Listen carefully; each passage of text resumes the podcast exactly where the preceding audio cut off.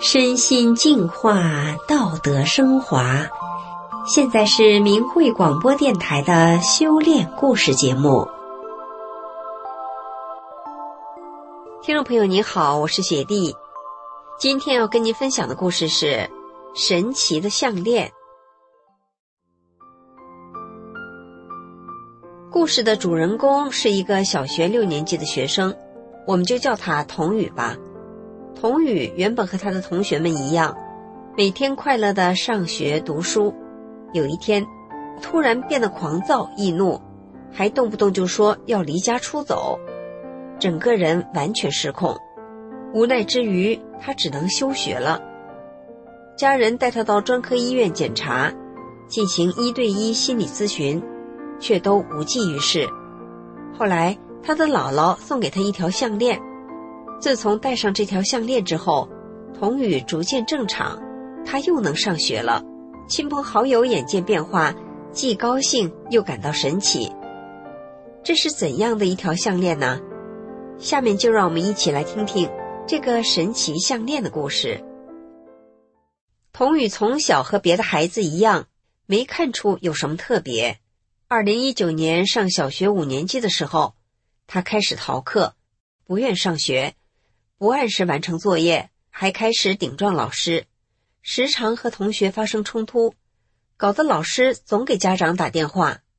后来，他妈妈一看到是学校老师打来的电话，都不敢接了。童宇去上学，也是三天打鱼两天晒网的，家长每天送他去学校都提心吊胆的，生怕他到学校门口又跑了。他跑的时候拽都拽不住。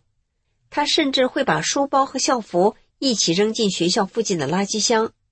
童宇不想去上学，也不愿意待在家里，无论家人怎么开导安慰都不行，家人和他很难正常沟通。后来，童宇的表现越来越怪异了，他暴躁易怒发狂，时常大吼大叫、大哭大闹，说话也是怪怪的。有时他不去上学。自己跑到一个离家不远的大商场里去玩，在商城的大屏幕前看动画片，要不就到商城的手机专卖店去玩那里的样品手机，或者到那里的书屋去看书，一待就是一天，不吃不喝，家里人去找也不回家，直到商城九点半关门，他才肯回家。童宇在家里控制不住情绪时，就疯狂的大喊大叫。甚至敢打人、骂人。他每天早上三点多钟就起床，只要他一起来，就闹得全家不消停，四邻不得安宁。他妈妈给他买的保暖内衣，他从楼上扔下去；给他配的眼镜，说扔就扔了。为了方便找他，专门给他买了个小天才手表。可是没几天，手表就丢了。一问才知道，他不想让家人找到他。把手表扔到雪堆里了。他有时还自言自语的说要去跳楼，或者说要离家出走，搞得家人心力交瘁，整天为他提心吊胆，生怕他哪天会发生什么意外。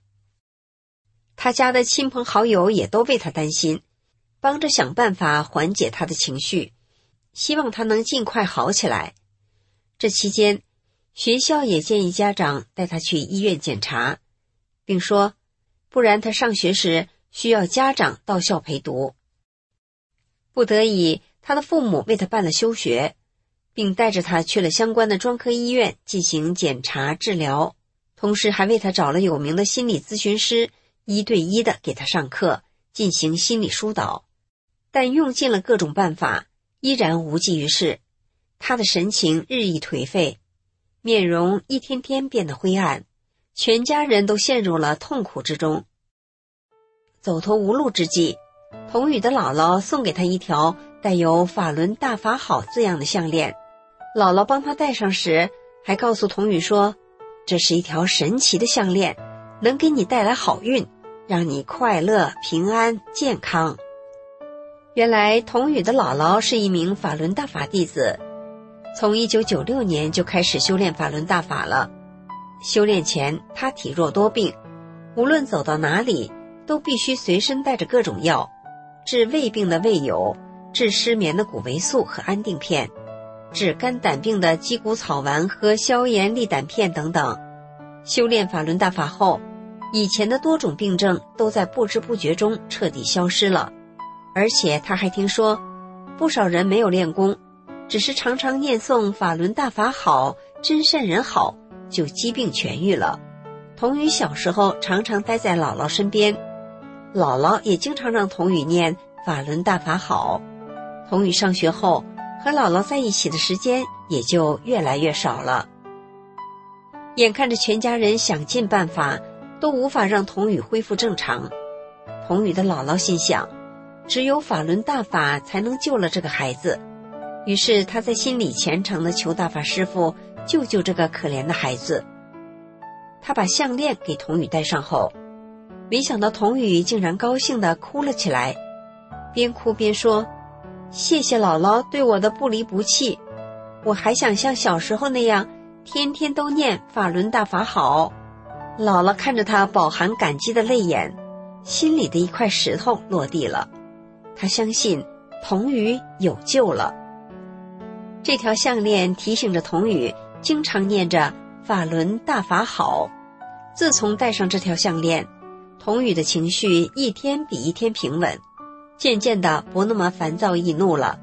心情好的时候，能和家人正常沟通了，而家里每天也都播放法轮大法的音乐，普度济世。因为纯正美好的音乐。能净化人的心灵，使人身心愉悦。